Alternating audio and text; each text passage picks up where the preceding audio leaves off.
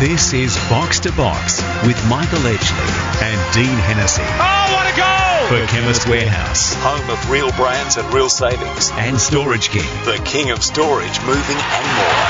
Absolutely fantastic! Hello and welcome to Box to Box, the show that's everything football on Macquarie Radio NTS News Talk Sport. Tonight, you're with Michael Edgley and Dean Hennessy. First edition news with Willem van Denderen shortly. Uh, but off the back of his recent move from Queen's Park Rangers to the Owls, Sheffield Wednesday, our very special guest is Socceroo Massimo Luongo. And with a countdown to the A League well underway, we'll check in with new franchise Western United and catch up with football director and former Socceroo Steve Horvath. Then we'll head, head over to Honiara in the Solomon Islands to check in with Junior Matilda's head coach Ray Dower to reflect on the tour of Tonga, Vanuatu and the Solomons. In the second hour, was, as always, we'll kick off with Willem and second edition news and all the latest on Socceroos and Matilda Central for the Green and Gold Army. And then a double edition of Europe with Dean as we review the UEFA Super Cup, the first week of the Premier League and early championship form. Then we'll wrap it up with stoppage time as always. Greetings to my co-host, former Notts County man, Dean Hennessy. Welcome, yeah, Dino. Yeah, good to see you, Edge. Good to see you too. Uh, no Rob Gilbert tonight, but we'll uh, we'll be okay we'll with bat that. on, I think. We will we'll- bat on. bat on. Um, speaking of batting on, um, I know we're a football show, but uh, you're looking forward to uh, trying to get some brownie points back uh, with the Poms this week. Yeah, I think so. Um, obviously, there was a rain delay, and um, and you know, day one went out the window, but day two uh, could be interesting. So Anyway, um, for those listeners, the reason I ra- raised that is that there is a, a select group of former uh, former football uh, identities that uh, split along uh, nationality lines, and even though Dino's lived in Australia for 25 years, he can't 36. 36 years. He can't bring himself to barrack for Australia in the cricket. He's got to barrack for England. I thought I'd let everyone know that so you can send him dirty messages on Twitter. Yeah, fair enough. Fair enough. Okay, but Willem, you've got first edition news. G'day, Edge Dean. Yeah, the young Socceroos have dropped to second in their group after a 3 0 loss to Malaysia in the AFF Under 18 Championships. Now, as we speak, Gary Van Egmond's side have one match to play against Singapore, where a result will ensure they progress to the semi finals. Interestingly, Malaysia is managed by former Perth Glory midfielder Brad Williams. So a bit of a slip up there, Edge. But, Brad Maloney, yeah. Uh, Brad Maloney, rather. Yeah. So a bit Uh, of a slip up, but they should still progress. Yeah, interesting. I'm going to ask Dean a question here because there was a little bit of um, a little bit of focus on Twitter that Gary Van Egmond might have not been doing such a good job over in uh, Vietnam because uh, we lost to Malaysia 3 0. Yeah. It looks like, based on the way the draw goes, we, we play Singapore as we're going aware, as we're recording the show. Uh, the match is on right now. We're expecting a, a big win. So Australia's likely to finish top of the group and go through to the semi finals against Myanmar.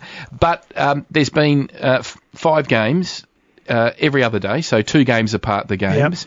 Um, there'd be a lot of squad changes. I personally don't think you can read too much into the results. Would you agree or disagree No? I would. Yeah, and I suppose I'm, I'm assuming it's quite warm over there as well. Yeah, the game against Malaysia was a 3:30 kickoff and it was 34 degrees. Yeah, so you put all that together, the the rotations, obviously, heavy pitch. Yeah, Yep. and, and don't forget they, they'll have been coming in from a from a winter that's been pretty fresh. So I think from that point of view, you can give them a little bit of a benefit of a doubt. But I think they need a result in this game just to make sure that they get to that semi-final. That's right. They need to. They should beat Singapore. Um, and uh, waiting for them if they win will be Myanmar. If they finish second in the group, we'll front up against Indonesia. But we're, we're in the stronger half of the group with them. A-League club owners are undertaking a 100-day revolution to overhaul the way the competition is run. Sydney FC's Scott Barlow and Melbourne City's Simon Pearce presented to stakeholders at a summit in Sydney this week.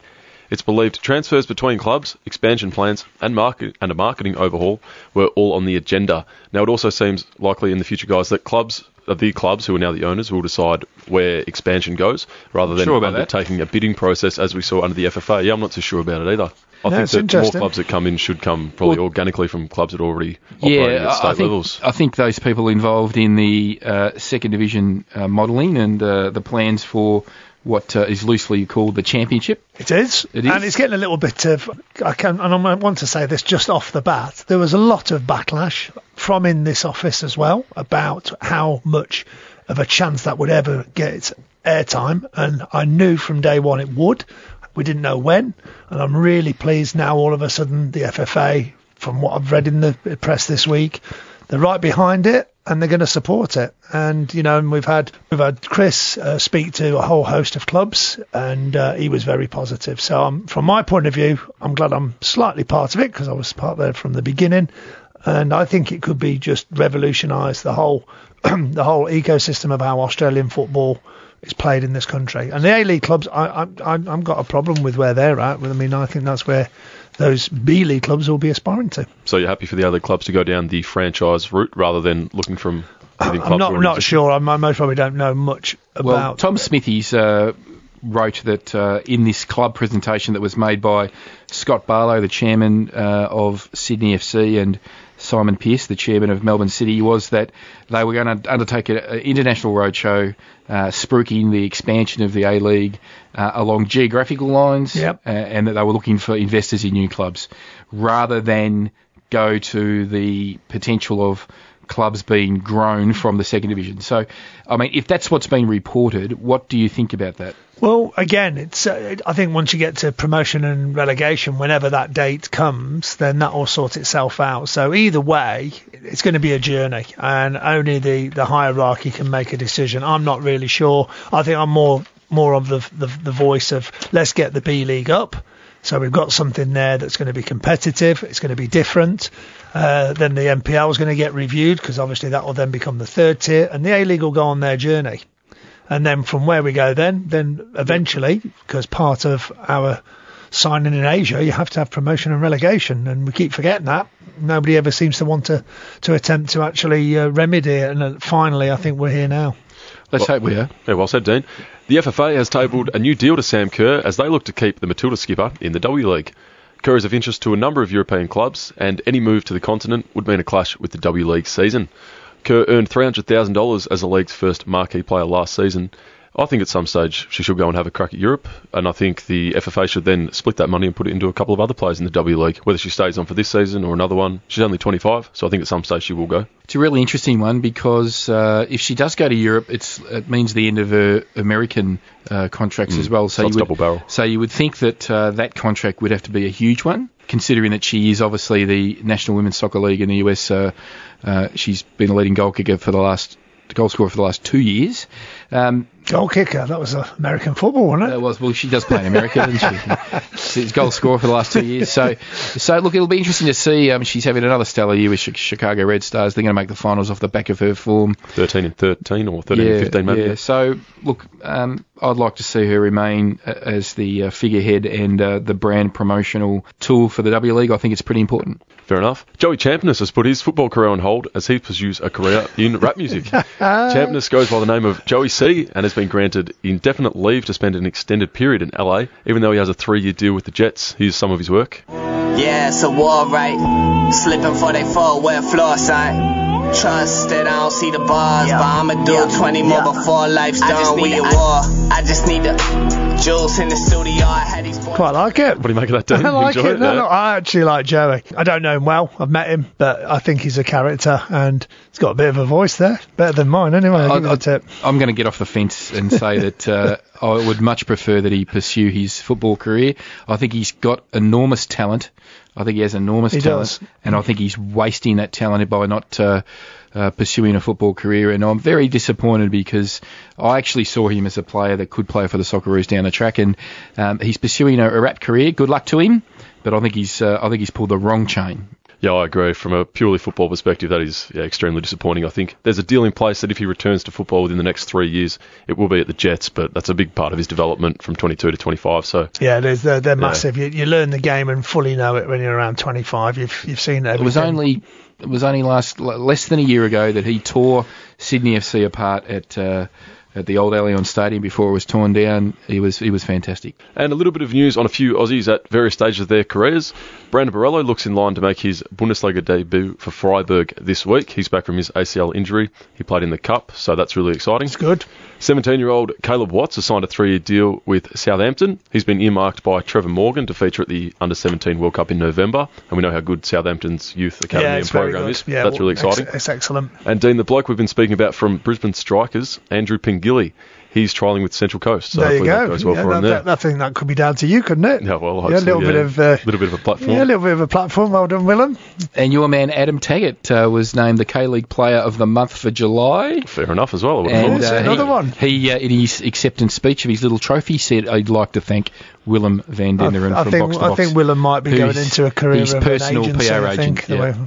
Way- Keen listener of Box to Box, Adam Taggart. Hey, uh, guess what's uh, after the break? Thanks, Willem. That was a great edition of First Edition News. You'll be back uh, for Second Edition News and also stoppage time. We might even get you involved in the European discussions. But after the break, we've got uh, Sheffield Wednesday, the new player for the Owls, Massimo Luongo. Uh, join us right after the break. Box to Box. Can you believe it? For Chemist Warehouse Home of real brands and real savings. and Storage King. The king of storage, moving and more. This could be the most crucial goal of all. Welcome back to Box to Box on Macquarie Radio NTS News Talk Sport. You're with Michael Edgley and Dean Hennessy today, and we've got special guest, current legend Socceroo, Massimo Luongo, who's moved from Queen's Park Rangers to Sheffield Wednesday in the last couple of weeks, and he's brought with him to Sheffield Wednesday a bit of magic since he's arrived. They've won their first two games, and they've had the best start uh, to their season in 23 years. So, Massimo, are you cashing in on that magic you've brought to the club?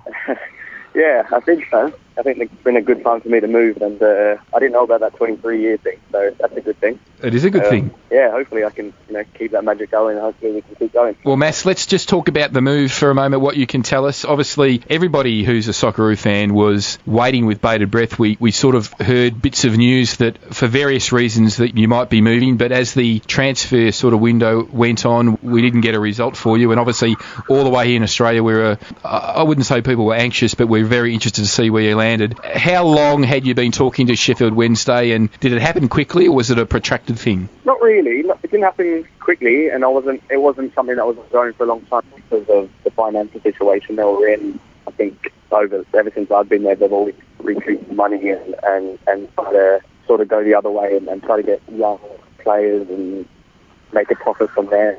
I think this year was was the turning point after the big fine that we got. They sort of sat me down and said, literally, we can't afford you. You're the probably most valuable asset at the moment you know, we're, we're going a new way, and, and you know, if you go, we can bring in two, three players. You know, I sat down with them, and everything they said was honest, and, and it was just time for me to move on, and they were trying to help me get the best possible move I could. Um, the problem is in England, everyone does their business in the last week, so it was all about everyone on pre-season. It was just timing. The last week was, or the last day was, was the way it went, and I, and Sheffield Wednesday sort of came in about two weeks before uh, I went up there, and then it goes cold for a little bit. Negotiations start, and that takes a few days. Once you know we knew that they were interested, it, it then it's a kind of a slow process. But you know, sort of for me, it was just about waiting around and waiting for teams to get back from pre-season or teams to come back from holidays. I think it's a nice situation to be in, but I got there in the end. Massimo, it's Dean here. Um, obviously, you, you, you had a, a decent spell at Queens Park Rangers, and then obviously at the end, it's you know it's not maybe ended most probably the way the way you thought it would be with financial constraints from, from their part. But what was your time at QPR there like? Because I've I, I went to a game where QPR played at Derby in 2017 and Derby Yeah. beat them, and and I was I was actually I was hoping to see you play, but you were injured that particular day, and I was sitting Yeah. with some QPR like VIPs, and I and they could overhear me talking in the background saying, look, they're not playing well. It's uh, I think they're missing uh, uh, the boy from Australia, our lad uh, Massimo Luongo, and, he got, he got, and the boys turned around straight away. He goes. We're not missing him. He's absolutely desperately needed in this team. He said he's the one that makes it tick, and the reason we're in the league and doing well this year is because of him. So that was that was from internal. So I was always, I'm, I'm most probably thinking that you did have a good spell in there where you really did enjoy playing there. Yeah, I love I love playing. The fans were good to me. The players, 99% of them were you know good at. In my head, just the role I had at the club, you know, Yeah. I had a, a good influence, a big influence in the dressing room. I think every new manager that came in knew my influence, so they, you know, they would sort of bring me in and. and so in my head, I was thinking, oh, I could be here for, for a long time. Unfortunately, the way the club's going, it was it was up one week and down the next week, and, and we had the young, inexperienced players, and it's hard to push on. Yeah. I'm not going to lie, it was, it was hard week in, week out to try and you know get a result away at Derby. The managers didn't help. I think good managers, but I think it was the wrong time for them. Massimo, obviously looking ahead to your future at Sheffield Wednesday, it appears looking in from afar, and we are obviously over the other side of the world, we follow it closely, but it appears the ambition of the club is well and truly uh, alive, and um, judging by early results, I know you've won your first two games, it's very early in the season, but do you sense that there is a great ambition to push for promotion? When I went there and signed, I realised how big their ambition was. I haven't had the best of luck in the last season, they had a promotion push where they lost in the final the year before that, or maybe the year before that. But yeah, being there and the size of the club, how important it is to, you know, to get promoted. And uh, I think there's no pressure on the players as such, but there is that pressure knowing that everyone expects Sheffield Wednesday to, to get promoted or to be in the top six and, and to really have a go. And that was probably one of the main reasons I signed. And the team they have on paper, honestly, the team they have, every time I play them, I think, wow, this team should be up there all the time because they've got some quality players. And watching them in the last few weeks, I've, I've realised, you know, they've got a really good team. You're listening to Box to Box on Macquarie Radio, NTS News Talk Sport. We're talking to Socceroo and Sheffield Wednesday midfielder Massimo Luongo. Now, Massimo, talking about your home ground, uh, a certain Mr. Edgley, who you've just been speaking to myself, we're at Hillsborough one particular day, and the stadium is magnificent, isn't it? I mean, it's one of the best stadiums. I mean, that's that's what's holding some of the biggest semi-finals going through the, the 70s and the 80s. You know, that's where the semi-final venue with Villa, Villa Park Park next to it. So for me, it's a club that's underachieved, and I'm hoping that with your influence there and what you did at QPR, that this might be the year that they really push forward and possibly get into the Premier League and join Sheffield United. Yeah, I agree. Honestly, uh, as I said before, I didn't know what it was until I, you know, went there and I stadium and I saw that what they had to offer. You know, our first game of the season, we had 28,000 people. Yeah. So, and I bet they were noisy. Yeah, yeah, it was unbelievable. So I think stadium holds 40 or something like that. But it's an old school stadium, but wow, it, every time I play there, I, I they always sing a song just before kickoff, and, and you, you get shivers. Yeah, you do. well, you do. You do when you're in the crowd. So I don't know what it's like out on the pitch. Oh yeah, yeah, yeah. Honestly, you it, you get that feeling. All right, I'm at a I'm at a really big club here. Yeah. Um, yeah. All right. They they've been out of it for for a while, but the message that I got from everyone, players, staff, you know, people in the board and stuff, you know, if and when up, it's going to be incredible certainly is, Mass.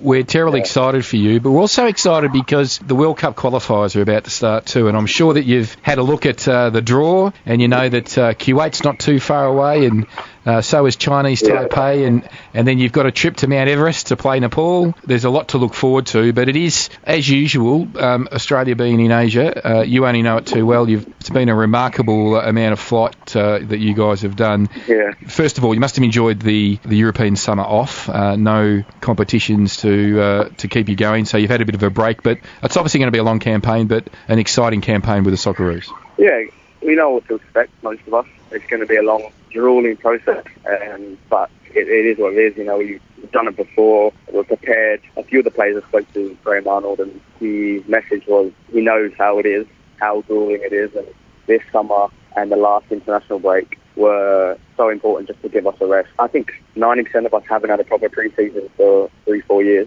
And, you know, with a proper preseason under our belt, I feel incredible. I think a few of the other boys are saying how good they feel. And, and I, I think it's important. I think you miss that, you know, that grueling fitness that will just sort of chop you up for another season. And uh, I think it was the right decision for us to have that rest and, and to go again for the next game. I think you're spot on, Mass, and uh, we obviously talk about that a lot, just the workload that is on you guys, and not to mention just not the the amount of games that you play at club level as well as international fixtures, but the travel. Yeah. People, I mean, I travel a lot with my job and uh, all over the world, and, and, and I'm not an international footballer, and I know how tired I get. So um, the compounding, you know, travel as well as games is the big one. Um, but at the end of this first phase of World Cup qualification, there's something very exciting for all uh, Australian football fans, and that is Copa America. That must have twigged your uh, your interest, the, the ability to go to Argentina and, and hopefully and on to Colombia in the finals in Copa America. That's something to look yeah. forward to as well, isn't it? Yeah, you know, we rarely get to test ourselves against in that area. I think speaking to the manager, Graham Arnold, he, he's so excited about it. He really, really wanted it. Um, and, you know, first of all, we've got our qualifiers to deal with once we once we get that out, out of the way and and we qualify in a good way, then we can focus on that. But you know, going forward as a as a nation, as a team, you know, as individuals, you know, I think you have to test yourself against different opposition and different styles of football, and that's perfect. Honestly, that that tournament's massive, and if we do well, you know, that, that can change a lot of a lot of us, a lot of people's perception on on that soccer. Mass, last question. Obviously, go back to the championship. You're top of the league as you stand. Who do you think are the clubs that you're worried, at, not so much worried about, but concerned about? Let's say in the top six. We will include Sheffield Wednesday in the top six. Who else do you think could um, be in there? Oh, I think Derby Good boy, good boy, like that. That's a good start, Mass. You and I go. You and I will go far. Do we? Do we finish second in automatic? Uh, we'll, give, we'll give you automatic. All right, good lad. Yeah, you've got the job. Go on, who else? I think them two. I, I think the championship this year, because of the financial fair play, every team sort of Yeah. Yeah, they will get tidied it up, without haven't they? Yeah. the, the good thing is it, it leveled out the competition from the bottom to the top, and it allows for uh, for coaching. You know what I mean? For proper coaches to go in and and, and Yeah, do the work. Yeah. they are and do the work. Yeah, exactly. I think Derby and Leeds, they sort of kept their team. They've kept a lot of their players. Yeah. So they've got that. I think Sheffield Wednesday, we kept a lot of the players as well. A lot of the main players going down. I'm thinking, oh, Fulham obviously. I think Fulham, Fulham, yeah. have a slow start, but Yeah, I like their manager as well. I think I think he could be quite good, Scotty Parker. Hey, Masso, you did well off uh, just thinking off the top of your head there with a question. Put him on the spot but if he We've did- got one last bit of information for you. I don't know whether you know this because you were only uh, two years of age, but your current gaffer, Lee Bullen, he played at Wollongong Wolves in the NSL in 1993 and 1994. Yeah. Did you know that? I did know that. Uh, there you go. There you go. and has he talked to you about his time in Australia? Yeah, you did. Well, we lost Mass. Uh, unfortunately, the phone's disconnected, so that might just end our discussion with him, Dino. It was very good. I mean, we love talking to Massimo. We've had him on before, and um, He's super. He's super, and we really hope that uh, everything that he said. It's obviously he's very upbeat. The the vibe around Sheffield Wednesday, we, we can feel it over here because of we've watched them in the first two games of the season. So um, we really hope he does very well because he's, he's an important link for the Socceroos, and uh, we wish him all the best, don't we, Dino? Oh, we do, and I think if he keeps uh, predicting like he does, he could become one of my best friends. You know, Derby going up automatically, that'd be very nice. could. Hey, uh, after the break, we're coming back to speak to Steve Horvath, uh, former Socceroo, and obviously the football director at uh, Western United, the new A-League franchise. We'll just check in and see whether Steve's getting any, any grey hairs. That's after the break on Box to Box. Box to Box. Can you believe it? For Chemist Warehouse Home of real brands and real savings. and Storage King. The king of storage, moving and more. This could be the most crucial goal of all. Welcome back to Box to Box, the show that's everything football on Macquarie Radio, NTS News, Talk Sport. You're with Michael Edgley and Dean Hennessy tonight. And off the back of that discussion with Socceroo Massimo Luongo, we go to a decorated former Socceroo, Steve Horvath, who these days, he's, he's now not known as the former Socceroos, he's known as the football director of Western United. And I'm tipping, Dino, I'm tipping this bloke's been the busiest man in football in the last year. I would So be welcome, it too. welcome to Box to Box, Steve Horvath. Uh, thanks for having me on, guys. Yeah, look, it's uh, yeah, I've got a little bit on my plate, but uh, look, every day's a challenge, uh, but every day's rewarding. So good stuff. Well, for people like us that uh, don't have to do the heavy lifting like you do, we just look at the uh, the news that's been flooding out of your organisation, and obviously the at right at the top of the, the list of, of talking points to talk to you about, Steve, is the squad that you've assembled. And in our pre-production meeting, Dino sort of looked over the names and went, "Hmm, quite tasty." You've put together a very what looks on paper a very competitive unit. What can you just tell us generally about that task? Yeah, look, it's been obviously um, you know quite an effort to, to put a squad like that together together from scratch in such a short period of time, but you know really rewarding. We just got back from a pre-season camp up at the Gold Coast where we spent ten days, and it was really intense. You know, double sessions every day, and then a lot of work around culture building and values and, and goal setting and those sort of things in the evening. So it was it, it was it was tough. It was hard work, but really rewarding. And, and seeing you know sort of day in day out uh, boys on the training track, and you know things starting to come together, players getting to know each other. You know when you think about it. You know, when you're starting a, a club from scratch, you're basically getting, uh, you know, a, a group of 20 players who hardly ever met and not know each other to, to try and gel in a short period of time. So, you know, the long pre-season, as everyone talks about in the A-League for, for most clubs, for us, we'll need all of that uh, and more with plenty of games to, to make sure we get that balance. You know, we've got a lot of experience, uh, some good youth and, and some some handy players and quality players that have been in the A-League system for, for a few years. So I'm really happy with the blend of, of youthful exuberance and, you know, some wise old heads on some, uh, some really good shoulders. And Steve, how's the journey been for you personally? Um, did you talk to other people that had experienced this before, building a club from scratch? You know, people like Ernie Merrick or you know Geoff Lord, or or people that had been through this experience before. Because when you start it, it's like you know, how do you eat an elephant one mouthful at a time? It just must be a, a constant uh, flow of energy that you've got to generate. Look, I, I suppose there's many people involved. It's not purely myself that's uh, Yeah, doing sure, all the heavy yeah. lifting, as, as you would say. You know, we're obviously we're we're doing a lot of things in conjunction with you know not only building the football. You know, I'm solely focused on the football club side of things, the football department Yeah. beyond the field um, scenario. Whereas you've got other people in the business focusing on you know getting getting the, the land ready, the stadium up and running, and, and you know the commercial side of things. So you know it's, it's a real team effort. And obviously memberships went on sale yesterday, so there's a whole team working you know around that. Uh, you know that have been working day and night over the last month to get that up and running and uh, and on sale. So you know it really is a team effort. Uh, you know obviously you know, the, the, the sexy stuff almost is, you know, everyone wants to talk about the football and, and that side of things, which is great. But,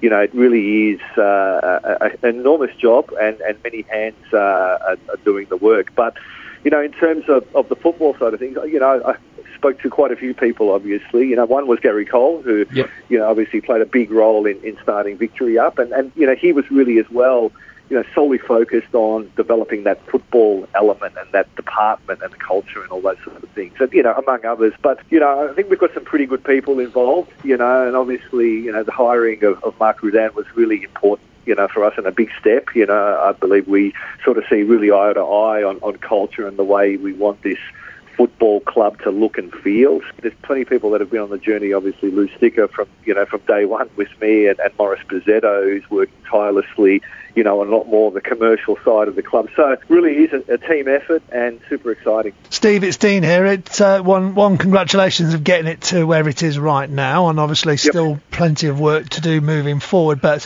what what we found, I think, in the early days, and and I did smile a bit because obviously I know Johnny A pretty well, and I know Hutch really well. Yep. I'm really close to both of them.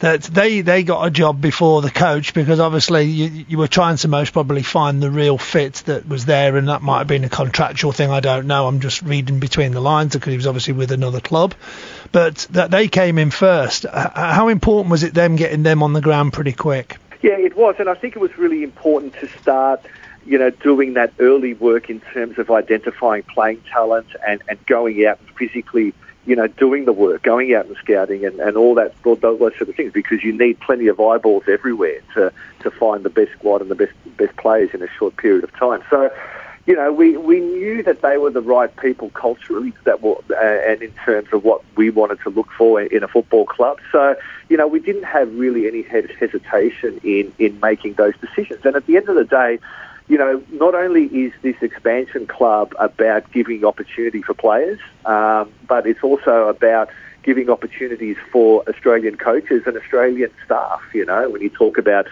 um, you know, pe- people in the backroom staff, physios, you know, football managers um, and coaches, you know, uh, that we've given opportunities to, you know, uh, young Australian talent. So, you know, there's a lot of elements that go into a football club. Obviously, everyone talks about the players, but the backroom staff that we've assembled along with the assistant coaches is, is absolutely first class. And it's a real joy to come into that training complex every day and, and seeing every one of those staff members giving absolutely 100% effort if it's 7 o'clock in the morning or 6 o'clock at night. So super proud as well of, of the people we've assembled and, you know, the, the way they're applying themselves. Okay, um, Steve, um, you've got a good eye for this. You, you know uh, what you're doing. What can fans expect from your big name signings, in particular, in particular Pan- Panagiotis Kone, who's got an incredible CV, and his partner in crime, Alessandro Diamante. Tell us uh, about those two boys in particular and what you've seen to date, and um, and what we can expect. Well, look, it's interesting. You know, obviously spending those 10 days away, you know, everyone living in each other's pockets, you know, day and night. Um, you know, it's been it's been really uh, it's been fantastic to see. You know, obviously their technical ability on the ball is, is second to none. They're phenomenal players. Um, you know, some of the things that they do with the ball, um, especially what I saw up up on camp, was was nothing short of uh, remarkable. And I'm sure the fans are act- absolutely going to be thrilled when they see it on the park. But it's the other stuff. You know, the hard work, the the the talking to the younger players, you know, putting their arm around them, explaining, you know, what what they should be doing in this situation. It's almost like having some more assistant coaches on the park, you know, which I think is really going to benefit. You know, you add you know, other experienced players like Ersan Gulam and, and Andrew Durante and these sort of guys, Scotty McDonald, who have been around and are, and are just willing to, to give as much information as they can to, to the other players. You know, it's it's really something we were uh, really um, conscious of in terms of who we were signing at, at you know in terms of possibly the elder statesman of the of the group, but you know they're they're all hungry as well. Scotty McDonald's come back; he's hungry to you know to, to play back in Australia. You know Dura as well and Earth and you know everyone is really desperate to, to make sure we achieve something in this first year. Now, where we end up, you know, time will only tell. But I think the mindset from everybody in, in the in the uh, in the squad is fantastic. Steve, uh, the stadium and obviously your training facility. I mean, they're obviously vital day in day out for training where, where you where you're based. For, for our listeners, could you just explain where we're at with that, with regards to where they're currently training, and then obviously the stadium and and how long will it be before it's uh, it's built? We're still on track to hopefully be in there in season three. Uh, there's they're working through. We're hope we looking to turn dirt as, as soon as possible uh, in terms of, you know, the first phase of the development will be um, the training facility um, and the stadium. Uh, there will be other elements to the sports precinct that we build uh, as we go, but you know those things are still on track. But you know, in, in the interim, we've we've landed with a with a great partnership um, out of Caroline Springs George Cross in the city of Melton. It's fabulous, where, isn't it? Uh, absolutely world class uh, facility, and uh, you know I can't thank uh, George Cross enough for you know really being a partner with us over these next two years, and and you know giving us you know the opportunity to give, and, and this is something that's really been an issue for expansion teams in the A League when they do come in. You know, where do they play from, from day one? Where do they train from day one? And, and we've solved that problem beautifully with you know incredible facility that has two absolute pristine grass pitches, two synthetic pitches, and, and superb facilities. So, you know, we couldn't be happier where we are. The players are absolutely settled, and uh, it's been a great start in pre-season training. Steve, we've loved having you on. I know that uh, we'll get you back on as uh, the season draws closer and we uh, count down to round one Wellington Phoenix versus Western United over in New Zealand. Um, we wish you all the very best. Um, um, I haven't seen you for a while, so I'm expecting a few more grey hairs next time I see you. definitely, definitely. Uh, there's plenty of those coming through, mate. But uh, I know all the Victorian fans that, regardless of whether you um, have an A-League team already uh, or whether you're involved in uh, the NPL or grassroots football, we're so excited about the third team in Melbourne um, that we wish you all the best, and uh, everyone's watching with great interest. So thanks, uh, former Socceroo Steve Horvath and football director of Western United. all the best, Steve. Cheers, Steve. Thanks a lot. Appreciate you having me on, guys. No worries, Steve. And after the break, we're going to be back and we're going to be talking to Rae Dower over in Honiara in uh, the Solomon Islands about the Junior Matildas and uh, how their uh, their uh, games against Tonga, uh, Vanuatu, and uh, Solomon Islands have been going. Box to box. For Chemist Warehouse, home of real brands and real savings, and Storage King, the king of storage, moving, and more. And this could be the most crucial goal of all.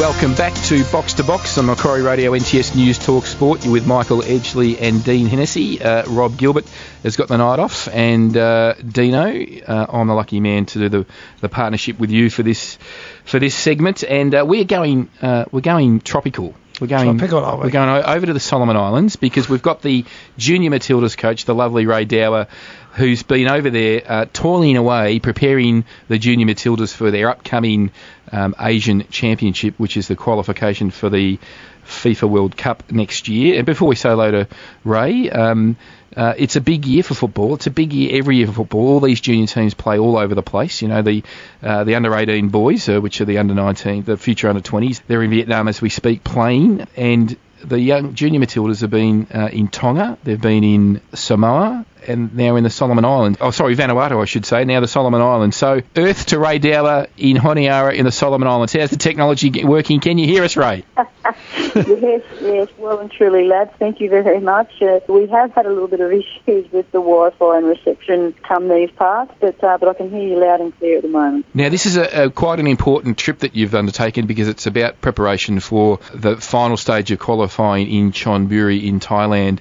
We'll talk about that in a moment. But uh, for those people that have been like me following the Matildas on social media, you've been doing a fabulous job of giving us a little bit of a window in what's going on there. Obviously, we should explain that this is part of, the, with the support of the government, this tour has been part of our engagement with the Pacific Islands, the re-engagement, and it's just been fabulous to get a bit of a window into what's been happening with uh, your players and the team, uh, Rae. I know that competition has been probably not what we're used to. Uh, some of these nations are, are, quite underdeveloped from a football perspective, but it's been um, a wonderful experience and probably great training and great uh, time to be together in preparation for what's uh, what's ahead. Yeah, absolutely. What it's done is it's you know given the girls a, a great opportunity to, to travel together, to experience that overseas travel, to, to some international matches, and and you know give a bit more depth to players into the squad. So it was a good opportunity to see them travel, to see them play. As you said, games and haven't necessarily been you know challenging as we may have found it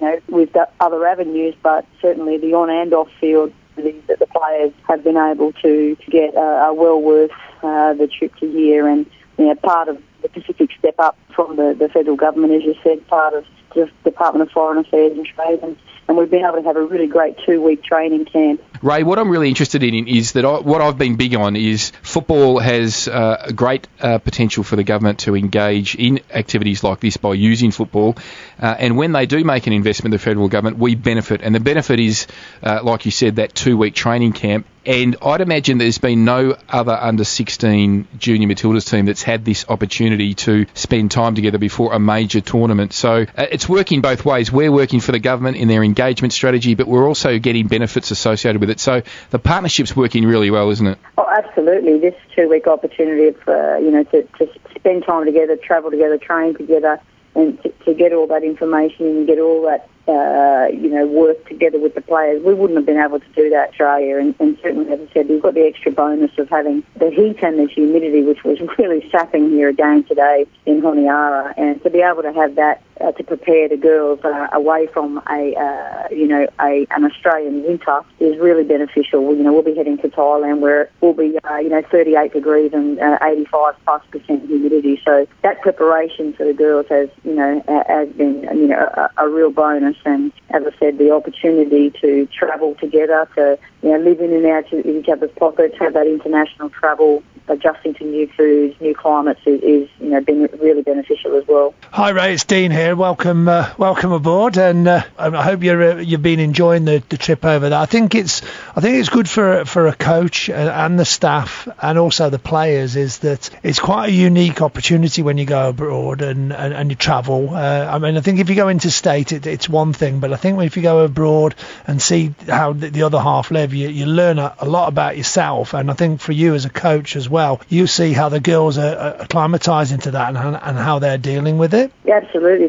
Look, all the players and all the staff, you know, we've been quite humbled on occasion, you know, uh, with um, you know the countries that we visited, and, and certainly the the warm generous welcome that we've received and, and the smiles on players and the people's faces just by having us there has been very, very rewarding. But also, as you say, you know, to actually see some of the challenges that some of these countries are facing in terms of being able to get their players onto the field, it's really real and it, it gives you a different perspective on life and it certainly brings about a, a lot of humility and a lot of gratitude, as I said, for not only the players but the staff as well. Also, you know, with your training project, you know, when you're actually doing your training, have you training them different to what they do back home, or is it pretty similar, but just maybe the, the, the temperature and uh, and the climate and the, the surroundings are the only different thing? It's kind of like a in tournament sort of mode here. So you know, generally when when we're away in tournament, we'll play a match day, and then the next day, which is is your recovery, is actually also then match day minus one for your next day. Yeah. So at least with the Asian Championships, we've got two days in between. So, you know, we've got the opportunity when we're here on a tour like this to be able to play, you know, we've played three games in seven days. You know, we've had, we've had four training sessions. We've had a joint training session with the Tonga women's uh, under 19 national team. Which oh, that would a, be good. Yeah, it was a first experience for all of us. We actually all trained together the day before we played each other. So, uh, you know, we've had some experiences like that, which are you know, which are one-off for all of us. It's really been really a, a great opportunity to get into that tournament mode, really, with game on, sort of day off, bit of travel, then another game the next day. Rae, I noticed that uh, for those people that follow the W League and uh, obviously the the women's national teams, you've got Emma Checker and Hannah Brewer with you, I believe. Can you just give us a bit of a window into what's their responsibilities on tour and how they've been working with uh, your players? Yeah, that's part of this entire project was not only the opportunity for the junior Matildas to travel, but we've had 3W League and, and FIFA referees here as well. We've had coach education staff here. We've had uh, an extended group of, of media here, and, and we've also had uh, Emma and Hannah here, as you said. And, and so they've helped participate in the clinics with some of the off the field um, activities that we've done, but they've also been here as like a you know in a leadership sort of capacity as a as player mentors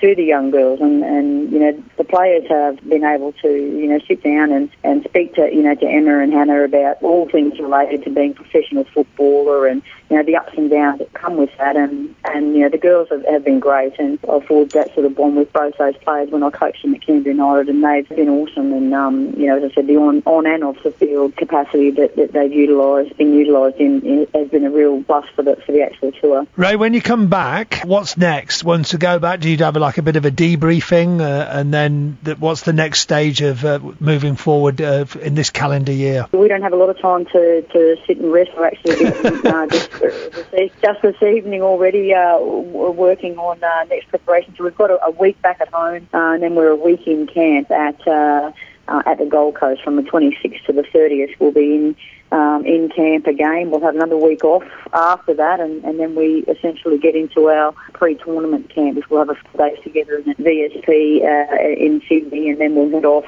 on the 10th of September to Thailand. So there's not a lot of downtime. Some of it has already started, and certainly planning ahead. You know, the only sour note on, on a great win today was the got a couple of injuries to a couple of the players. But what we need to do to make sure we can assess that everyone's, you know, that's injured gets an opportunity to get themselves back on the park. And, and as I said, there was a, there's a few players that we exposed to this environment for the first time. So we had six players make their debuts on tour this time round. Uh, we've got an extended squad, so it's, it's trying to uh, pick the right squad and get that right balance to go away to Thailand. In Thailand, obviously, we're in the group with Japan, Thailand, and Bangladesh, but you're probably your toughest game based on form is going to be the first game you play against Japan, and it's going to be a critical game. So everything must be pointing towards that. Yeah, absolutely, and we, have done that since the day one that we got into camp here uh, at Narrabeen. Um, the girls all got together, and it was 44 days uh, from when we first got together as a group. Uh, this time around, we haven't seen the girls really since middle of March, and that was the first time we sort of sat down and we said, well, in 44 days' time, you know, that, that's the big test against Japan. And if you're ever going to play them, it's probably good to play them first up when you're, uh, you, you know, when you're fresh and no injuries. We're really excited about the challenge to take them on. They'd probably deem them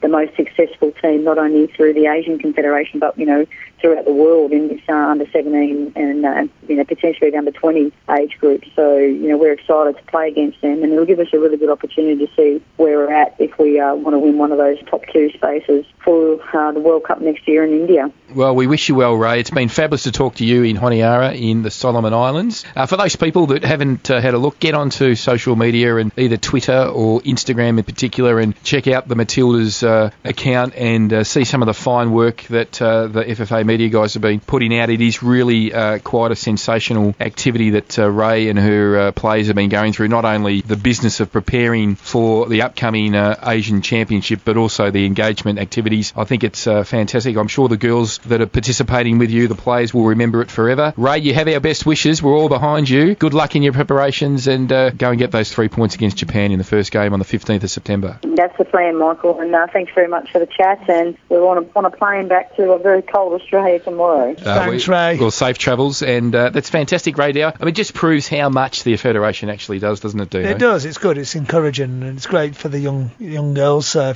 getting a massive experience uh, overseas. I think they'll come back, and they most probably won't recognise how much they've learned until it's a little bit later. Absolutely, and how lives. exciting for those girls who've had that experience, and they've got the one in Thailand ahead of them. That's the first hour wrapped up for Box to Box. After the break, we'll have news part two with Willem. Then we'll do a couple of editions on Europe and uh, end up with stoppage time. So don't go away. Plenty more on Box to Box.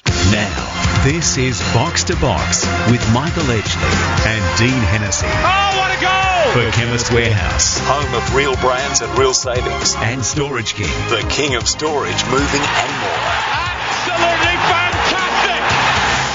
And the first hour of Box to Box was absolutely fantastic, as Martin Tyler says in the uh, opening sting of our show, Dino, uh, because we had obviously Massimo Luongo, Uh, we had Steve Horvath, we've had Rae Dower.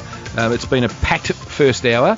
But now we've got News Edition 2, and uh, it's uh, Socceroos and Matilda Central for the Grand Just, just before we start, though, I've got a great story about Martin Tyler. Okay. But we will. Do you want to just quick Yeah, one? absolutely. So we're trying to get World Cup tickets, right? And uh, impossible. Uh, and this is in Japan.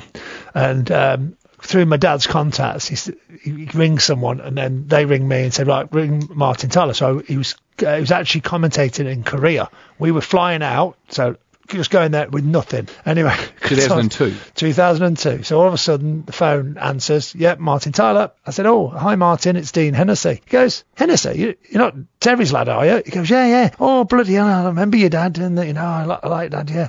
I said, listen, I was just wondering, I'm looking for five tickets for the quarter final against Brazil. And he went, just hold on a minute. No, no, no, there's a flying pig just flying through past my window. How good was that? That was his comeback. He said, Dean, you kidding, are you? He said, no, look, I'll put you on a tout. And he put us onto a tout, and it cost us 1100 US per ticket. But you got the tickets. But we got the tickets. Anyway, just when Martin Tyler, then it just it just took me back. Anyway, back to you. Will. It sounds like about 3,000 phone calls I get when I'm running a tour to the World Cup with them. Mm, that'd be frustrating to be on the other side of. But, uh, Exactly it is. right. So we will start with Socceroos and Matilda Central for the Green and Gold Army. Support the Socceroos in their World Cup qualifier against Chinese Taipei in October. Later in October, you can also support the Young Matildas at the Asian Cup in Thailand. Both packages are available online. Head to ggatravel.com. Sam Kerr, we spoke about her in the first hour. She was back on the score sheet for Chicago, netting in the 91st minute in a 2-1 loss to Sky Blue FC. Chicago remained second on 29 points behind Portland on 30. Speaking of Portland, Hayley Raso replaced Caitlin Foord and put herself about. She was involved in two goal line scrambles, which eventuated in own goals, so they had the win there. Ellie Carpenter made her return from injury off the bench. Clare Polkinghorne and Kyah Simon both played in Houston's 1 0 win, while Alana Kennedy and Steph Catley also played full matches. There were a number of Aussies in action in the Champions League qualifiers. Edge, did you want to go through the Aussies who have uh, made transfer moves first? After you. Okay, so we'll start. So Milos Degenek and James Holland, they're both through to the final round playoffs. Degenek played 90 minutes and converted in the shootout for Red Star Belgrade against Copenhagen. They will now play a two-leg tie against Young Boys. James Holland helped LASK Linz to a 3-1 victory over Basel. That's his Austrian side, is Linz. So he had an assist and a say in another goal. So they'll now meet Bruges in Belgium. Unfortunately, though, Aziz Behich, Tom Rogic, and Daniel Arzani all had their Champions League dreams dashed. Celtic crashed out against Romanian side Cluj, which is causing shockwaves over in the UK, and Behich's Basaksehir lost to Olympiacos. And finally, Joe Caletti, who I thought was really unlucky to get cut from Brisbane Roar, he's landed at Norwegian third division club Floro SK. So a long way back for Joey, but I still think he's got a big future. So do I. Uh, he'll have to do some uh, graft and hard work in the Norwegian third division, and uh, he'll have some cold afternoons. No you doubt. certainly will over there. uh, Dino, I just thought we would go through, uh, get your reaction to some of these.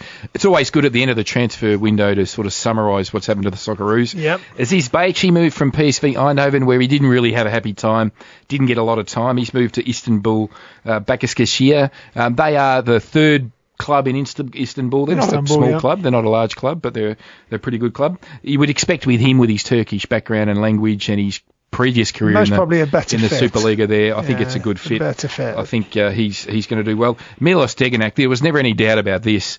He just he went to Saudi Arabia to pick up some superannuation because he's still playing at his the, the club of his boyhood dreams, Red Star Belgrade. He's gone back from Al Hilal, the massive club in Riyadh, Riyadh in Saudi Arabia, to Red Star Belgrade, and um, and obviously you've only got to follow him on Instagram to know how much he's in love with that club and the fans. And uh, I think uh, he would have re posted on Instagram every one of those fans who videoed him scoring the penalty in this uh, this game, Willem. Yeah, that's what football's all about. A lot of pl- people go, oh, why wouldn't you push yourself, play at the highest level possible? Not to say that Red Star's not a high level, but a lot of the time players don't necessarily love the club they play for. They're just progressing through their careers. He genuinely loves that club, and that's, you know, if he's getting And genuine look, for me, happiness, there's that's nothing. excellent. Yeah, no, Doesn't look, happen you, enough, I don't think. Look, you play your best football when you're the happiest, and Yep. if you're happy there, then it all works. I mean, and and he's playing internationally as well, so it's all ticking boxes. Hey, Alex Gersbach is a player that I actually rate.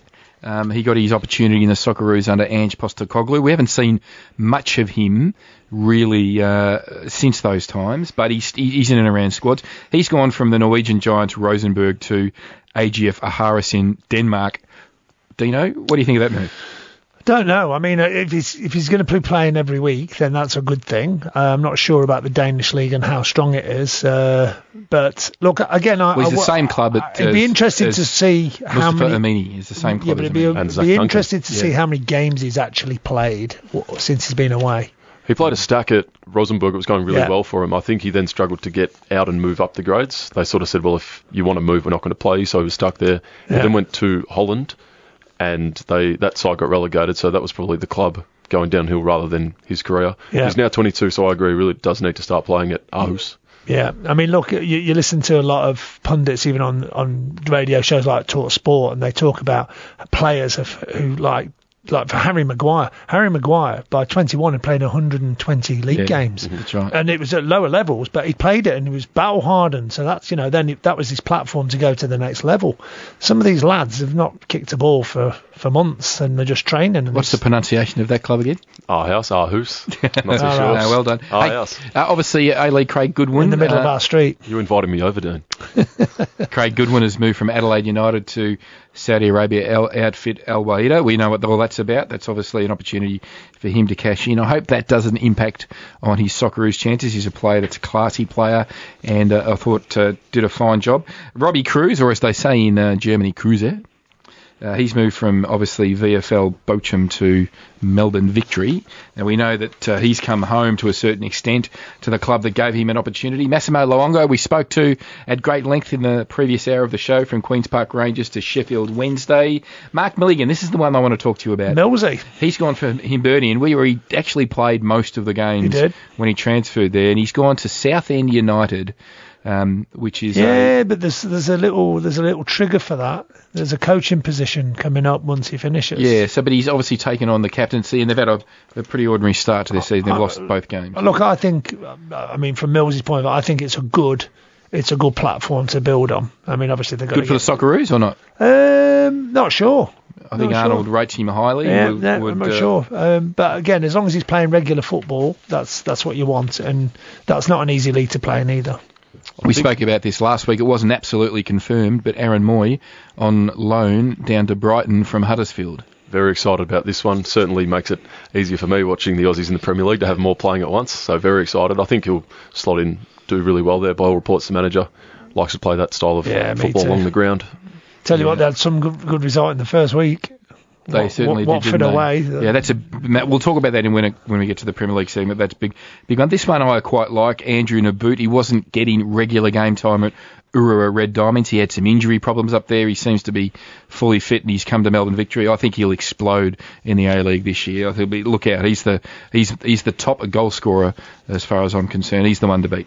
For big words, yes. Okay, we'll uh, we'll put that in the right in there, uh, Willem. Just make sure we uh, we'll quote that. Just record that one. Nigel played in May. Yeah. Come grand final time. See how that's going for you, Edge. No, no, I'm supremely confident about that one. Yeah. Harry Souttar, um, we don't know a lot about Harry, but he's gone from Stoke City to Fleetwood Town, and the cockroach at Fleetwood Town, the gaffer, is talking him up. Yeah. Um, look, again, I think it's if he's not playing regular football, that's the reason you're moving. You, you've got to be playing. You can't keep watching. You know, you don't learn anything watching. Willem, you got any more news for us? I do indeed. Liverpool have become the first English winners of the European Super Cup in 14 years after defeating Chelsea 5 4 on penalties. The Super Cup is played between the winners of last year's Champions and Europa Leagues. New Liverpool keeper Adrian was the hero as the Reds won 5 4 after a 2 2 draw. Here's Jurgen Klopp. Adrian, big night for him. He really, he really enjoyed himself. What a story! Adrian! Like Rocky! Jurgen's Like- having a good time like at the moment, I think. Notably, uh, Stephanie Frappart of France. Hang on, we're going refereed to the talk match. about that. Okay. Obviously, Jurgen didn't expect Adrian to be goalkeeping in that game because his first choice goalkeeper slipped over and did his calf. Uh, will look more like an Achilles to me, that one. But um, what's interesting is that uh, obviously he filled him full of confidence, and Jurgen Dino pretty happy with uh, Adrian's performance Yeah, in the in the shootout. Like, like, like well, one there's a A few good- Chelsea fans thought he was off his line more than once. Yeah, well, he was definitely on the, that one, but I, I feel sorry for Tammy Abraham. I mean, Tammy, uh, I actually, I'm going to just admit it, I got up and I only saw that penalty, and when I saw him walking up, I went, nah, this is going to go wrong, and it did, and it was a poor penalty, straight at his feet, and he just got a foot to it. So, but look. I think from the, the actual game itself, I think that's the first time two British teams have, have, have played it out. And, Correct. And it, it it was a massive like the atmosphere was like it was game on. It was like a proper game. Ch- Chelsea have undone a lot of the uh, undone a lot of the hurt that they thought they did on on um, Saturday when they played Man United. They got slaughtered in in places on that, and I think that was a great way to return because they played really well. And just quickly on that match, the referee was Stephanie Frappart, so she's the first Good female effort. to referee a major European And that's final. good. You know, I think that's that's a, that's definitely a positive step as well. I mean, I know a lot of people have got queries on that, but certainly from our point of view, I think it's a, it was a good move. She she uh, did the women's World Cup final as well. Okay. Manchester City have admitted to breaching FIFA rules regarding signing underage players, but have avoided a transfer ban. They've been fined £315,000 for the breaches which occurred in 2016 after what they called a misinterpretation of the regulations in question. They were apparently fully compliant with the investigation and will be breathing a sigh of relief. It's I don't think the it's- 315 will sting too No, the money won't. But what I'm interested in is what was the constraints that that, that uh, Chelsea didn't get away with, and then they've got away with them. Are they similar? Are you suggesting there's a bit of favouritism, Dean? I think money talks. I think Chelsea had 29 breaches, Manchester City had two, from what I could gather. Oh, okay. Yeah, so maybe the scale of the infringement. has Okay, to do fair it. enough. Yep, fair enough. Willem No, has the facts. I think 29 to 2 is quite substantive. Hey, Willem, good job there. Uh, second edition news part two. That's very good. Stick around because after the break, we're going to talk more about the Super Cup and obviously we're going to look at the reflect on week one of the Premier League and Brighton and Hove Albion's shock win, uh, as well as looking ahead to this weekend's fixtures. So don't go away. We'll be back on Box to Box on Macquarie Radio News Talk Sport in just a moment. Box to Box. For Chemist Warehouse Home of real brands and real savings. and Storage King. The king of storage, moving and more. And This could be the most crucial goal of all. You're listening to Box to Box on Macquarie Radio NTS News Talk Sport. You're with Michael Edgley and Dean Hennessy. And uh, now we're going to look at uh, a little bit of action out of Europe, in particular the, the UEFA Super Cup final, uh, reflect a little bit on that, Champions League results midweek, and then obviously a bit of a review of the Premier League. So uh, Willem van Denneren's joined us. Welcome back, Willem. Thank you, Michael. Good to be here. Yes, it's uh, it's it's uh, a Super Cup that for the first time two English clubs uh, participated. Obviously, winning the Champions League and the Europa League finals. Uh, it was Liverpool Chelsea. Uh, quite a good game. Um, Liverpool obviously would have been favourites going in, especially after Chelsea's start. I would have thought on the weekend, and obviously being you know very close. Well, one being the champions of Europe and also runners up by one point. But it was Oliver Giroud who scored in the 36th minute to get things moving and took a 1 0 lead at half time. For then uh, Sadio Mane uh, in the 48th minute to equalise, which then took us into uh, extra time. Then in extra time. Uh, Mane struck with a 95th minute uh, finish, and Jorginho in the 101st minute, which then took us on to penalties, which ended up, unfortunately, on the back end of Chelsea's uh, most probably heroic performance. And I think a lot of positives have come out of it. But basically, where they're going to be at at the moment is it's uh, it's a 5-4 loss, and it was a uh, poor old uh, Tammy Abraham. You know, I felt very sorry for him. You know, he had a poor, poor. Well, not yeah, he he was clever in the first game for Man United against Man United, caused them quite a few problems, hit the post, hit the woodwork, but then all of a sudden, you know, it comes to a penalty, and I think his his confidence will be actually shot. He looked devastated. Willem, uh, just your opinion, uh, based at the end of at the end of uh, full time or extra time when it was when it was two two before penalties. Who do you think was the better team? I'm going to guess Chelsea. Ah, Dino? Yeah, Chelsea. Chelsea were. That seems to be the pundits. Chelsea were the fir- in first half, uh, Yeah. but I think Liverpool came more back into it second half, Mm. and it was most probably the same result against Man United. They've they've done well in the Most of the punditry has been wrapping up Chelsea's effort, hasn't it? Really, Yeah, rather than very than much so. supporting. But anyway, that's interesting. And the other question I've got for both of you is, I'll start with uh, Willem. Uh, where does the Super Cup Super Cup fit in the scheme of uh, European matches and uh, calendar, and also silverware? Where does it sit? Well, I said in second edition news that it was a major European Cup final. Now, I must retract and say I hadn't actually heard of the competition, and I'm not too sure that it'd be too high on my list of uh, Well, hasn't been around that priorities. But I did see Liverpool on social media were more than happy to spruik it as their fourth and yet another European Cup for the club. Look, it's silverware. It's the champions of Europe, you know, from the two comp- Hmm. European competitions. So I get that. Um, do the players need it? Did they need extra time? Did they need penalties? Most probably not. Not, not off the back end of a disruptive pre-season like they all have now, where they all travel around the world. I don't know if it, if that date is good, but what date is good? There's always there's always gonna be, right, You yeah. know, for me, they've most probably got it out of the way. Got I thought it of- was a big event. I thought the atmosphere was Oh, fantastic. look, it was superb. and I thought though it was Noise. sheep stations. It wasn't uh, anything to be to be to be uh, knocked down.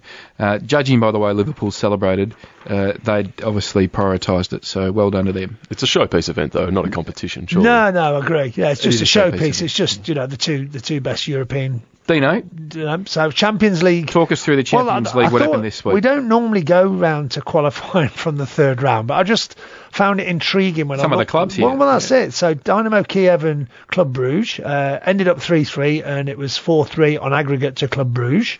Um, Ajax against Paok, um, Salonika. I mean, Ajax got to the semi-finals last year, and they're now still qualifying in the third round. I just don't get how they have to go through that hoop. I just- Not not only that, I think out of all the matches in this group, I mean, I've got to talk about them because I know them well.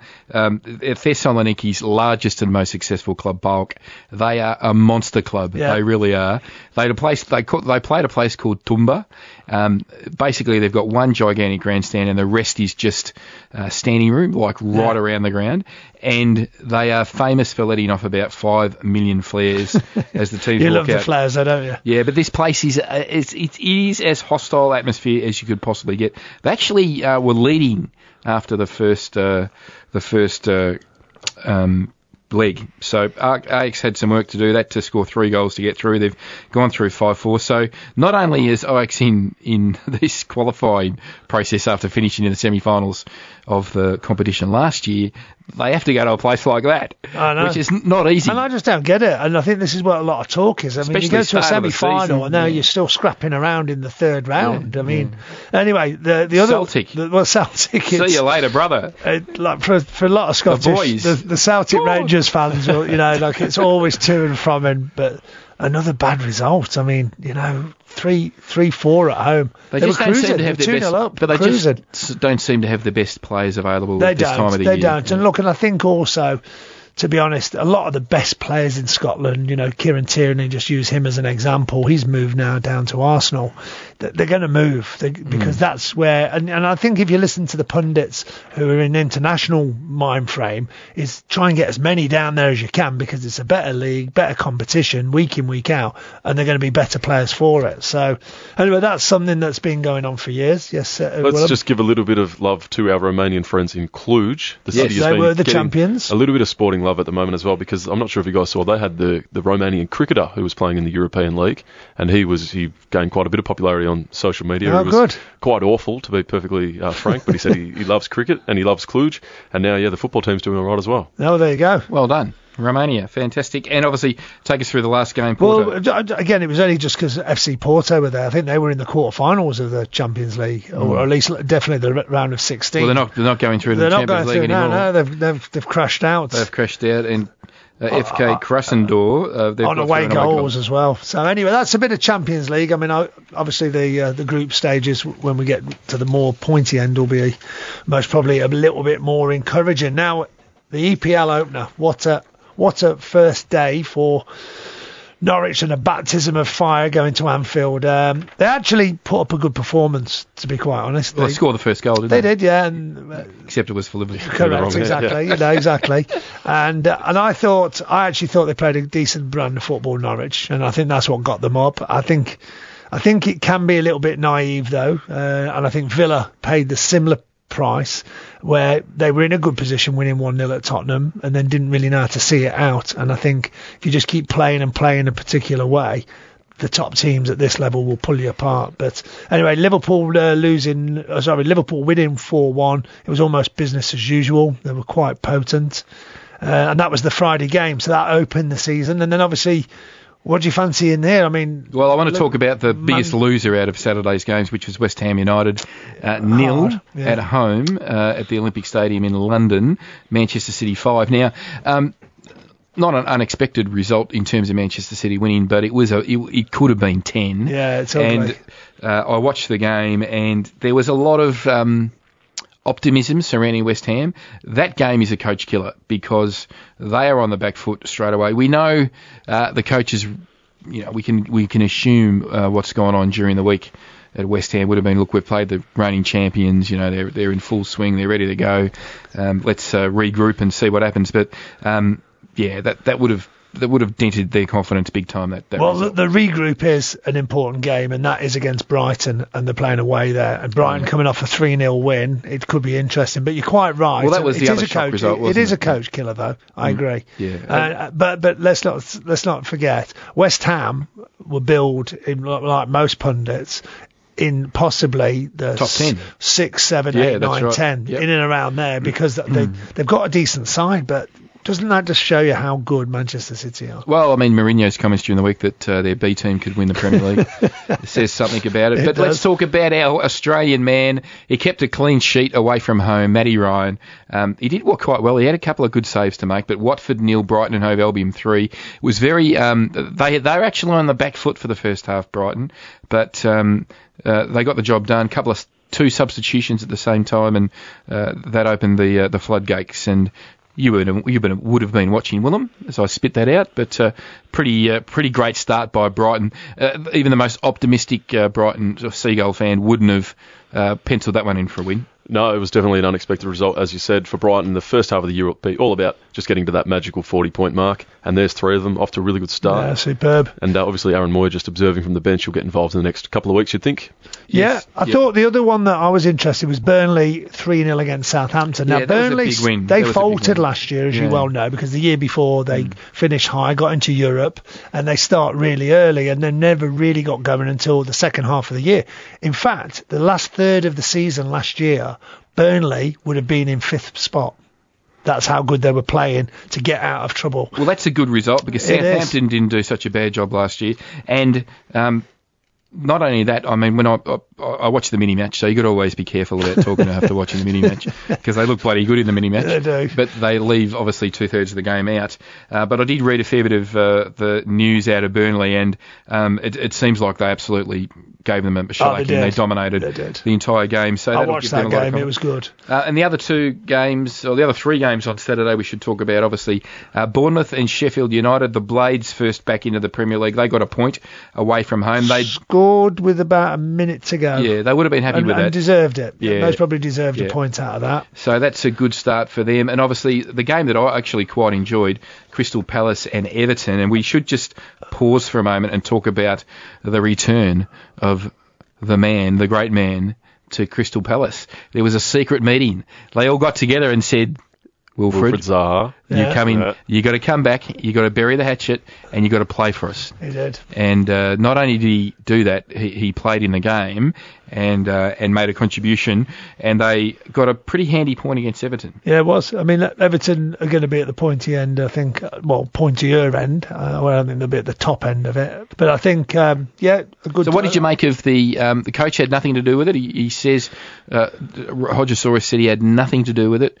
That uh, that it was a player driven meeting. Um, they the player one of the ex Liverpool player um, called him Sakho. up. Sakho called him up and said, um, "We want to meet uh, you with a leadership group, uh, or the senior players want to want to Yeah, meet you." good. Uh, he came down and they, they all had a crack at him. Said he to, said obviously everybody um, wants to move in their career at some point in time. It doesn't go your way now. It's now time to recommit. Yep. And uh, it sounds like that was a good move.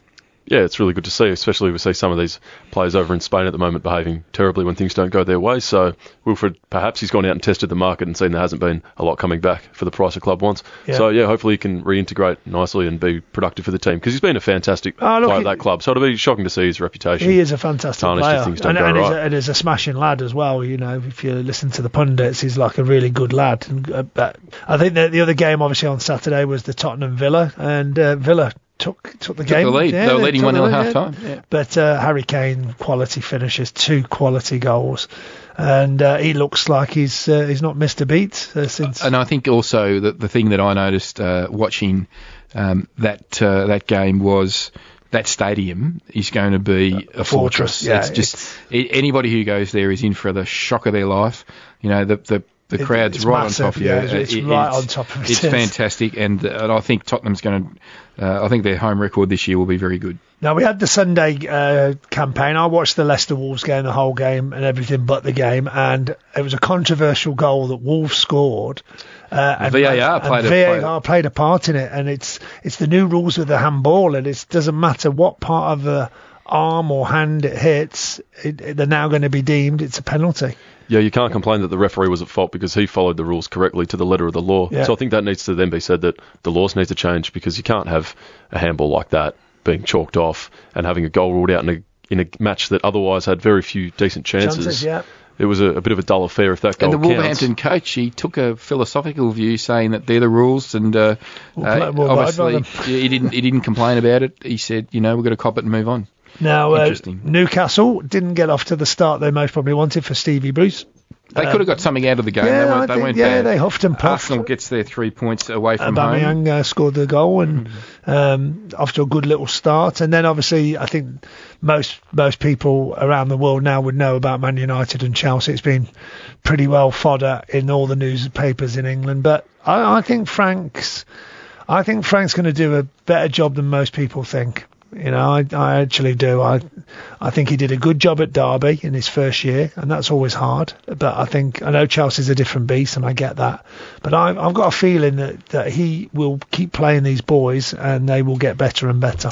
Now, speaking of Chelsea, just uh, it's time to just take a little bit of a break before we preview uh, the games, and I wanted to get all the listeners to be aware of this. So, if you're a Chelsea fan, get down to Chemist Warehouse before the end of the 31st of August because um, if you buy uh, any Rexona product, you can enter a fantastic competition to see Chelsea play in London. Flights, accommodation, tickets, the works, behind the scenes tours, you name it. So even if you're not a Chelsea fan, pretend to be one. Go to Chemist Warehouse, buy a Rexona product, go to rexona.com.au, follow the Chelsea consumer promotional links on the homepage, and enter your details as in 25 words or less which Chelsea player inspires you to move and why. So just think about that. Think about that. For me, it's uh, Olivier Giroud. He's the he's the he's the man. He's the man for me that gets me excited about Chelsea. Um, but you need to be 18 or over to enter. But get down to Chemist Warehouse, buy your Rexona product, put in your uh, application before the end of August, and you could be off to see Chelsea in London. Thank you very much, Chemist Warehouse.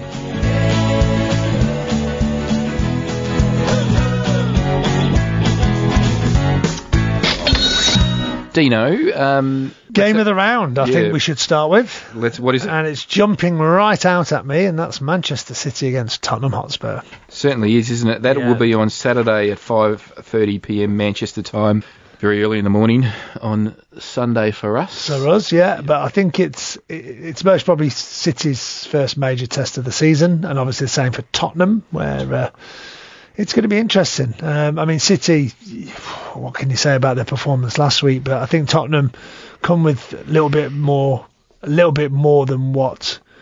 You know, I think they should they should finish third. I mean, that's where I've predicted them to finish, and and I think they've they've had some really good uh, business in the transfer, bringing some really good players in to support what they already had, and and I think you said just earlier about the stadium and what comes with it.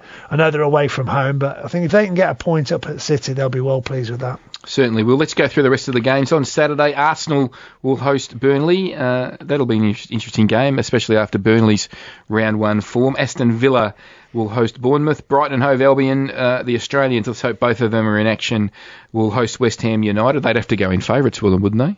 I think they would indeed, especially at home. Yep, absolutely. Everton and Watford, that's a tasty game. Uh, both teams got a lot. Uh, Old manager to as well. That's Old right. manager used to coach Marco Watford, Silva yeah, Cup. Marco, yeah. Norwich City, uh, they hosting Newcastle United. So can Steve Bruce get his first win? That's a, obviously a big game in the context of points needed for both those clubs. Southampton and Liverpool. You'd expect Liverpool to get the job done uh, down by the sea. Liverpool side. will be tired. They will be tired, uh, as will Chelsea, but for this particular game because Chelsea got an extra day, but they didn't get to bed till four o'clock this morning. Hmm. So, and that I don't think that was celebrating. That was just by the time they got the game was still being played at one o'clock Hmm. in the morning. Manchester City, Tottenham, you spoke about on Sunday. Sheffield United and Crystal Palace. That's a tasty That's, game. I think that's good. I think that's Yeah. not a bad home game for, for Sheffield to That's like right. try and get That's something right. there. The boys at Palace will know about know about Yeah, going up there. Yeah. Uh, Chelsea and Leicester City. That's another tasty game. it's a Leicester one, City, obviously a, a club expected to finish in the top six, and then on Monday, the Monday night game. I like this one. Yeah, Wolverhampton and Manchester United. Don't forget Wolves were the team that knocked uh, Man United out of the cup. Well, that's uh, our Premier League, Super Cup, Champions League, uh, all wrapped up in one. But after the break, we'll be back and we'll talk Championship with Dean and Willem.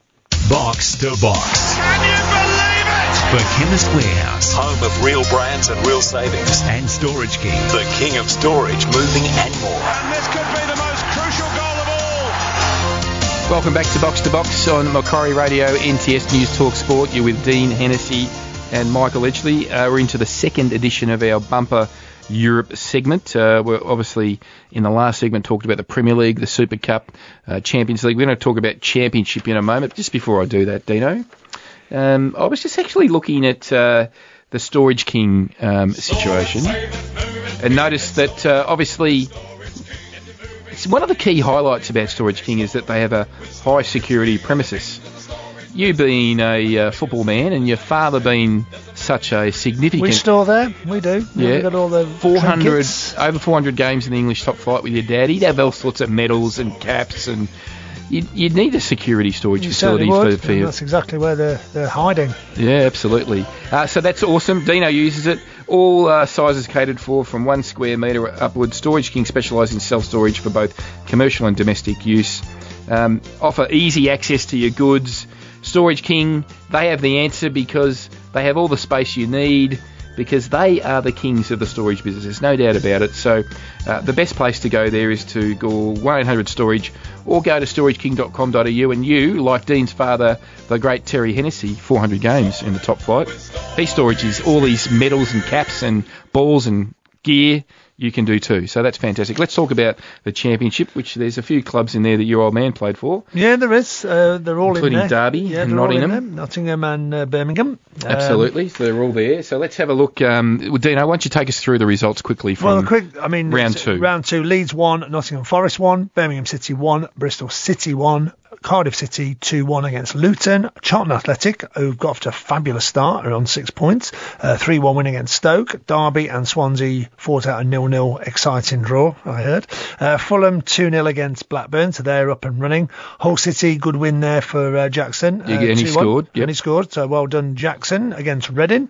Middlesbrough got beat at home to Brentford. So Brentford got a bit of a dodgy one in the first game, so they've bounced back. Preston North End uh, 3 0 against Wigan.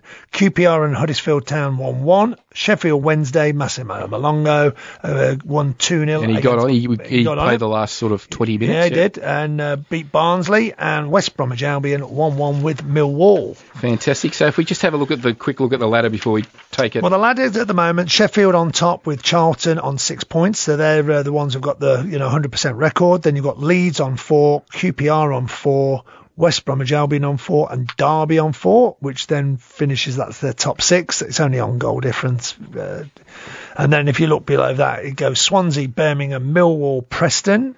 Uh, that's the top 10. And then in the second below that, you've got Fulham, Cardiff, Hull City, Brentford, Barnsley, Wigan, Luton, Middlesbrough, Huddersfield, Nottingham Forest, and Bristol City, with the bottom three being currently Reading, Stoke City, which is a worrying sign, and Blackburn.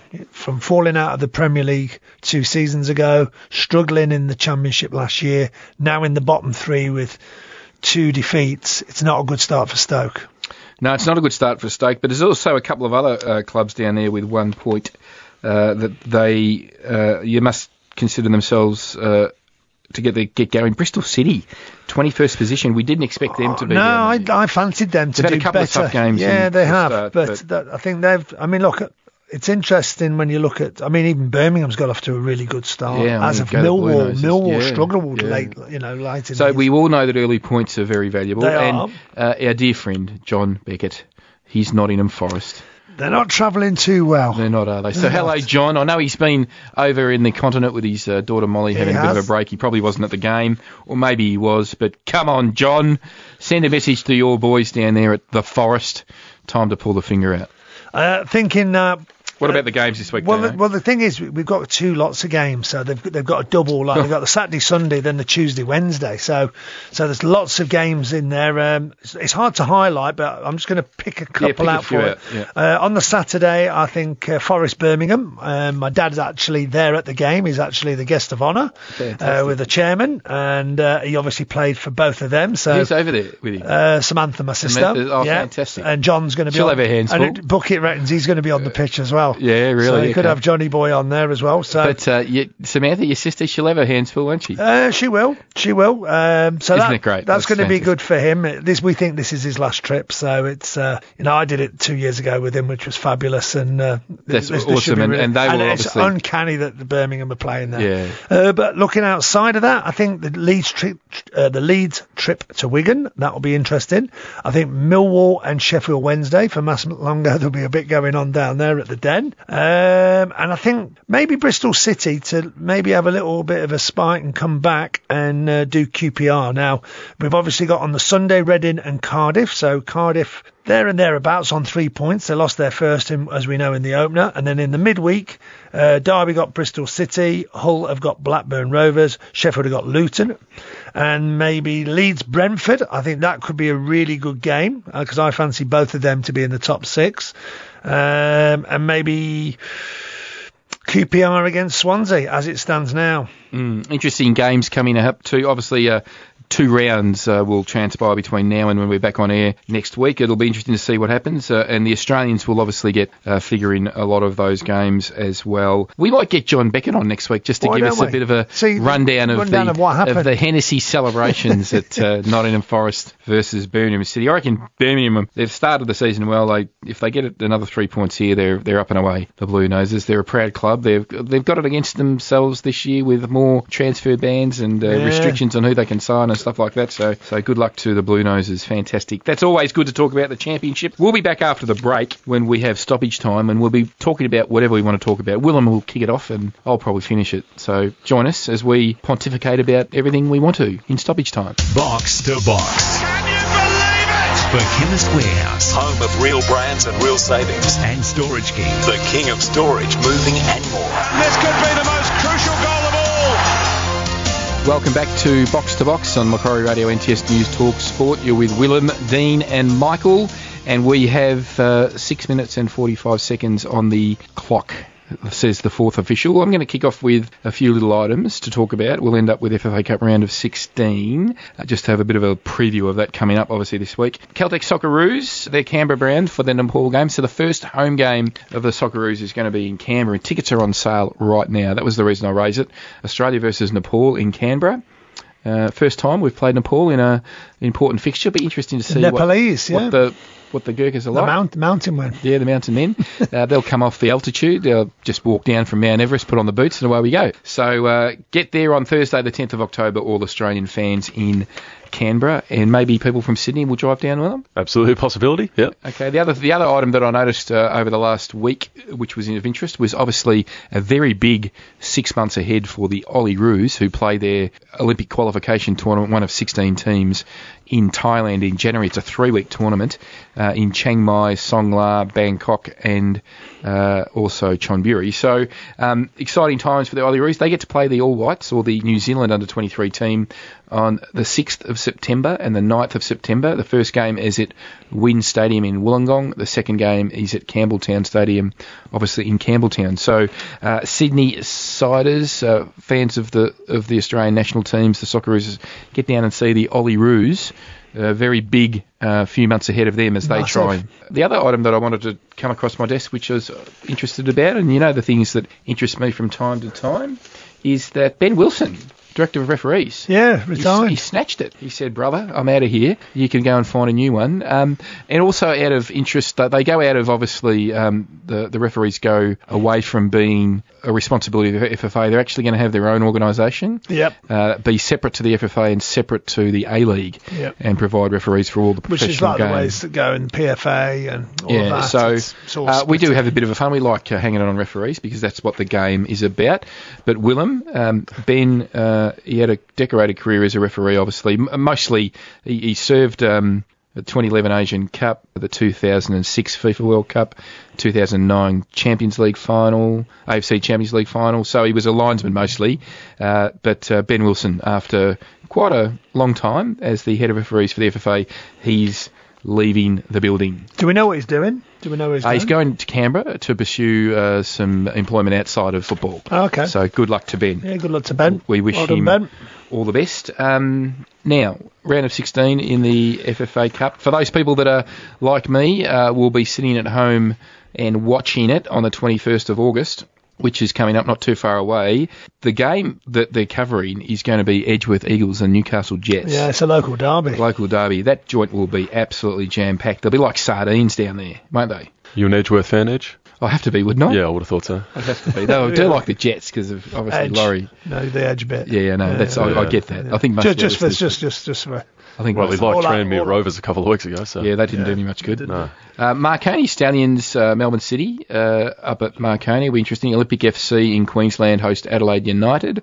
And the big one in Melbourne, of course, uh, we should actually get out there to support Joe Sala. Moreland Zebras playing the Magpies Crusaders from Queensland. You like them, don't you? I do like the Magpies United Crusaders with Sundays. They're all involved. Oh, no. that is, isn't it? It's like your uh, footy team you play for. Yeah, the Griffins. The Yeah. Griffins. There's about 25 clubs have merged too. Moreland have done well to get to this level. You know, the round of 16 for a Div 2 team, like in NPL of course. fantastic So great, uh, great achievement. And a historic club, yeah. So they're the four games. Um, uh, let's pick some winners: Edgeworth or Newcastle. um, I think Newcastle Jets. Yeah, it's an opportunity for them to make the quarterfinals of the FFA Cup for the first time. So for me, it's the Jets. Jets for mine as well. Yep, Marconi and Melbourne City. Uh, I- I've coached against Marconi Stallions in the FFA Cup and actually turned them over in the penalty shootout. Um, we, we scored very, very late, by the way, there. Very, very Got late. out of the jail. We did. um, but I think Melbourne City will be too big for them. Yeah, me too. I think Melbourne City um, are shaping up quite nicely, so they will win. They look quite good in their first outing, so another couple of weeks down the line in pre-season, I'd expect them to win as well. So, yeah. Olympic FC in Queensland versus Adelaide United. Uh, they're the, they're the, the heavyweights of the Brisbane local football. They're the, the biggest club in terms of support base. They have the biggest budget, they tell me, Olympic FC. So I think this game will be closer than most people anticipate, but Adelaide will win. Yeah, look, I think Adelaide, when they played the Knights, you just saw when they changed the gears, and they're another two weeks fitter from when the last time they showed out. I, and don't forget, a lot of these clubs are like they're at the back end of their season. They're getting a bit tired now. They're semi-professional, even though we do train quite hard. Uh, I think Adelaide. Very proud record in this competition, Adelaide. I expect them to advance. Yep, and the last Me game, um, it's the hometown one for me. I'm going for the Zebras to defeat your Magpie, Magpies United Crusaders, Gold Coast, whoever they are. Yeah, fair enough. We're back in Joe Sulla. Hopefully the boys get the result. Yeah, Joe's a good man. Known Joe a long, long time. Imagine the Moreland Zebras in the quarterfinals of the FFA Cup. Uh, have we got any more games to go? That's No, it. no, That's that it. was Can I just ask a question, boys? Do you think the FFA Cup is now mature enough that we can remove the fixed aspect that sees a state league club in the final four? Yeah, I think so. Because I think that was important in the first couple of years to generate a bit of excitement. Yeah. But we see enough David versus Goliath upsets, they call them. So I'd like to see that removed, and when it does occur, to be even more special. Yeah, I'd like to see an open draw. Yeah, I- me I too. would- I, think go. I think it's most probably mature. Yep. And is that still under FFA rule? It is. So really, the, it'll be the FFA Cup. It'll be the second division when it starts, and it will be the NPL. Yep. Interesting times, isn't it? I think that's time. about it for Box to Box. We'll be back next week when we go from one edge, end of the pitch to the other. Rob Gilbert will be back in the seat. No doubt he's missing us. He will be. He's, uh, he's at some highfalutin function, we hear. Good on him. Um, so we hope we hope he's had a good time I'm without sure us. he has. He's, Eating mi- the he's missing us. Uh, let's hope he's not eating any bad chutney at the MCG. It was the chutney that was guilty in there, wasn't it? It was Yeah, the he real was, who done sla- it. was Yeah. slaughtering it. Okay, we'll see you next week on Box to Box when we go from one end of the pitch to the other.